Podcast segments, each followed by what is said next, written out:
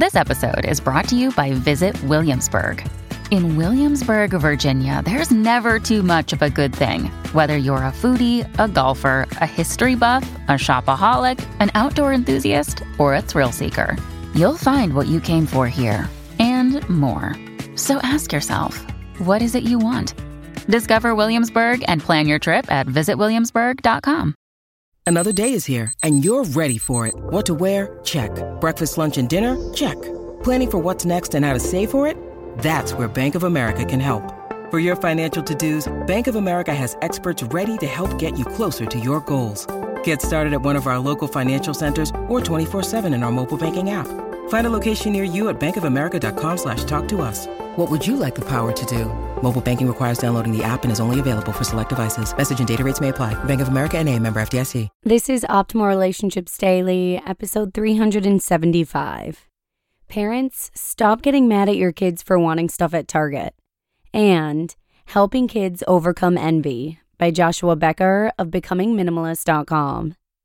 Happy end of the week. I'm your host, Joss Marie, and I'm here to narrate from some of the best relationship blogs we can find, just like an audiobook. And today, I'll actually be narrating two parenting posts from Joshua Becker that I'm super excited to share with you. So, with that, let's keep this Friday's intro nice and short for you and get right to optimizing your life.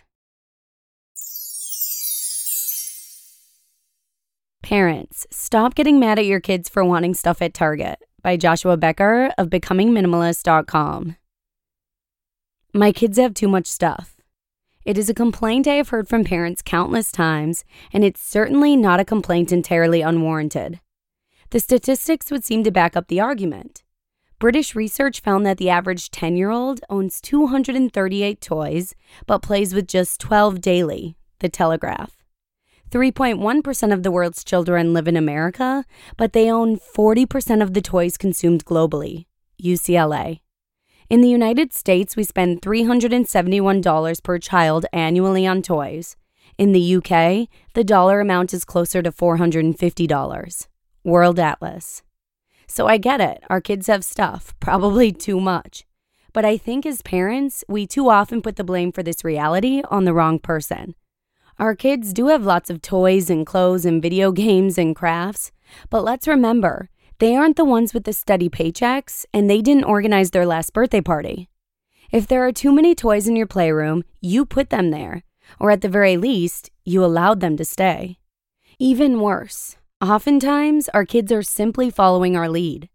When the average American home contains 300,000 items, how upset can we really get that our kid owns 238 toys? And when 33% of us can't fit both cars in our double garages, how unreasonable is it to assume our child will fill their art and craft drawer to overflowing? In a society that encourages consumerism at every turn, what else should we expect? Our children are only following our lead. But this is not just a societal issue, it's a personal one as well. I sometimes wonder what the three most common words are in American homes. Is it I love you? Or is it it's on sale. I want that. Watch this ad. Or, let's go shopping. Haven't we all witnessed and or experienced the parent who gets upset with their child at the store?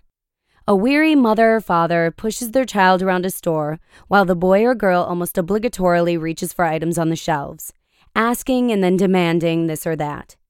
After repeated answers of no, the frustration begins to grow. Finally, the parent puts their foot down in the situation and the child responds with their own expression of frustration and anger. It's certainly not a rare occurrence. A wise parent once told me it's a good sign to see a child throwing a fit in a store. Usually, it means the parent is being the responsible one and not just giving in to every desire of the child. And I agree, boundaries are helpful for children. In fact, children who do not learn boundaries become adults who do not define them. But I would like to argue today that as parents, maybe we are getting mad at the wrong person. Rather than pointing out the unbecoming nature of our child's behavior, maybe we should start looking at the fingers pointing back at us. Almost certainly, our child did not drive to Target on their own. Our kids are in the store because we took them there, usually because we wanted or needed to buy something for ourselves or our family. And this is what you do in a store, isn't it? You grab things off the shelf, you put them in your cart, and then you take them home. No wonder our kids ask us to buy them stuff at the store. They've seen us buy things for ourselves a thousand times before. Granted, there are legitimate reasons to go shopping. I'm not arguing against all consumption. But we ought to remember that our children are watching us closely. Whether we like it or not, they are soaking up values from us as parents about how to live, how to work, how to achieve significance, and how to spend money. If we are constantly desiring things we don't need, why would we expect anything else from our kids? Maybe we should stop getting mad at them for wanting things at Target and start questioning if we really needed to be there in the first place. Helping Kids Overcome Envy by Joshua Becker of BecomingMinimalist.com. One common stumbling block for parents in the journey to simpler living is the notion that they need to protect their children from envy. They fear because their home will not be filled with all the latest and greatest products on the market, their children will become jealous of other kids.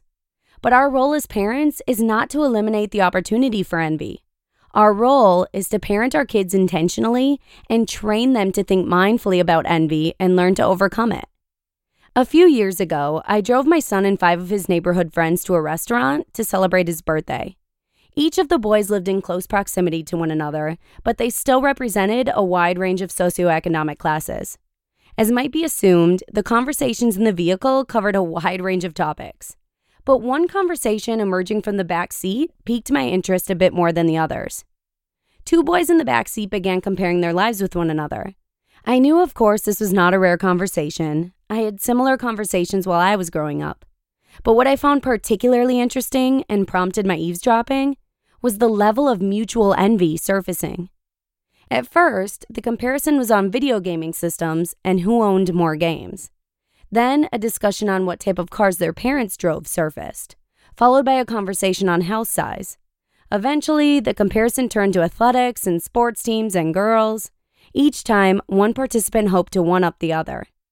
The boys came from two of the wealthier families represented in the car, and yet, at times, each appeared clearly jealous of the other and the specific purchase that their parents had made. I learned an important parenting lesson that day. You cannot outpace envy, and you cannot outspend jealousy. The game of comparison is a game that can never be won. Among those who choose to play, there are no winners, only losers. No one can have it all, and no one can ever buy enough things to eliminate envy. There will always be something to be jealous about. Instead of trying to outspend envy, we must teach our kids how to handle it and how to overcome it. It is important we help them learn how to focus on the positive, the short sightedness of comparison, and the foolishness of jealousy.